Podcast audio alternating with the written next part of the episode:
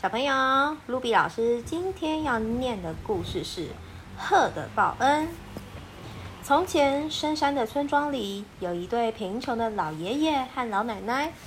有一天，老爷爷在山里捡柴时，发现一只鹤被竹制的陷阱夹到脚，啪嗒啪嗒啪嗒，啪啦啪嗒啪啦的挣扎着，真是可怜啊！于是，老爷爷。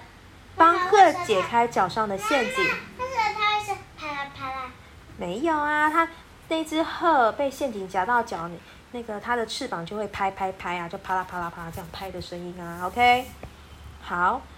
于是老爷爷就帮鹤解开脚上的陷阱，鹤高兴的嘎嘎嘎叫着，开心的飞上山的另一边。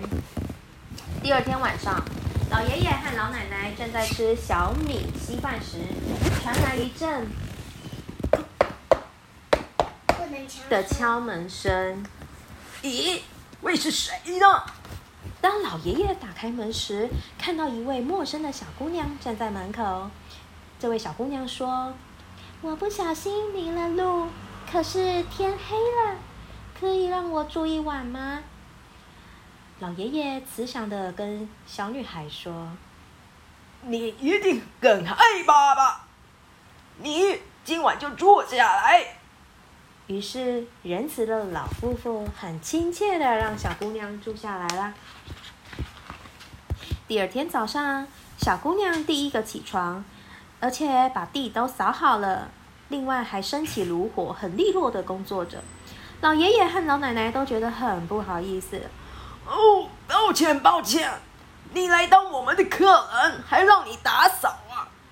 小姑娘微笑的说：“不用客气，我很喜欢做这些事情哦。”就这样，小姑娘那天也住了下来，之后就变成这户人家的孩子了。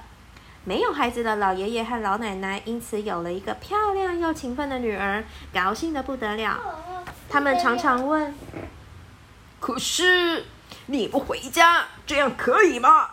小姑娘就会回答老爷爷说：“没关系，因为我是孤儿。”过了几天，小姑娘拜托老爷爷从镇上买纱回来，然后说：“嗯，老爷爷、老奶奶，我要织布，请你们绝对不要看啊！”为什么不要看？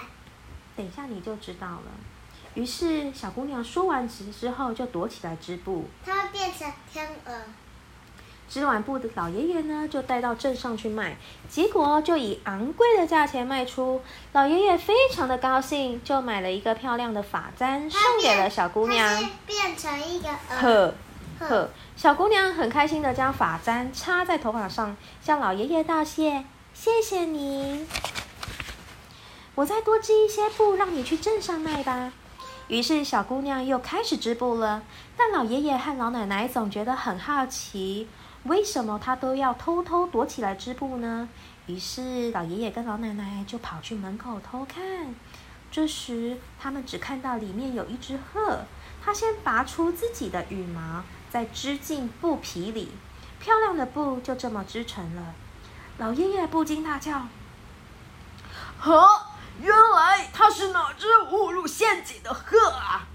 结果，这只白鹤惊慌的。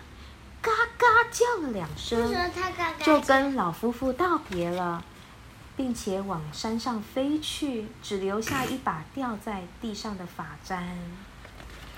这就是鹤的报恩，因为他被吓到了，他他被老爷爷跟老奶奶发现，其实他不是人，他是那一只曾经被怎么样被陷阱夹住的那只鹤。那它其实就是回来报恩的，回来谢谢老爷爷跟老奶奶的。为什么他报恩？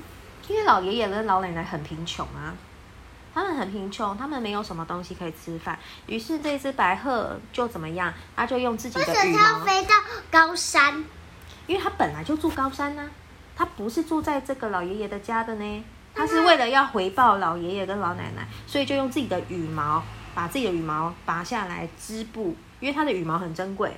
那织出来的布就可以卖很贵的价钱，会不会很痛啊？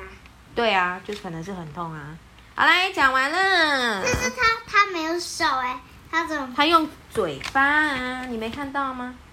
你没看到吗？他怎么把？他没有手用嘴巴，他用再用他的嘴巴去叼出它的羽毛啊，然后再用羽毛，然后去织这个布啊。好，好，就这样子讲完这样啦。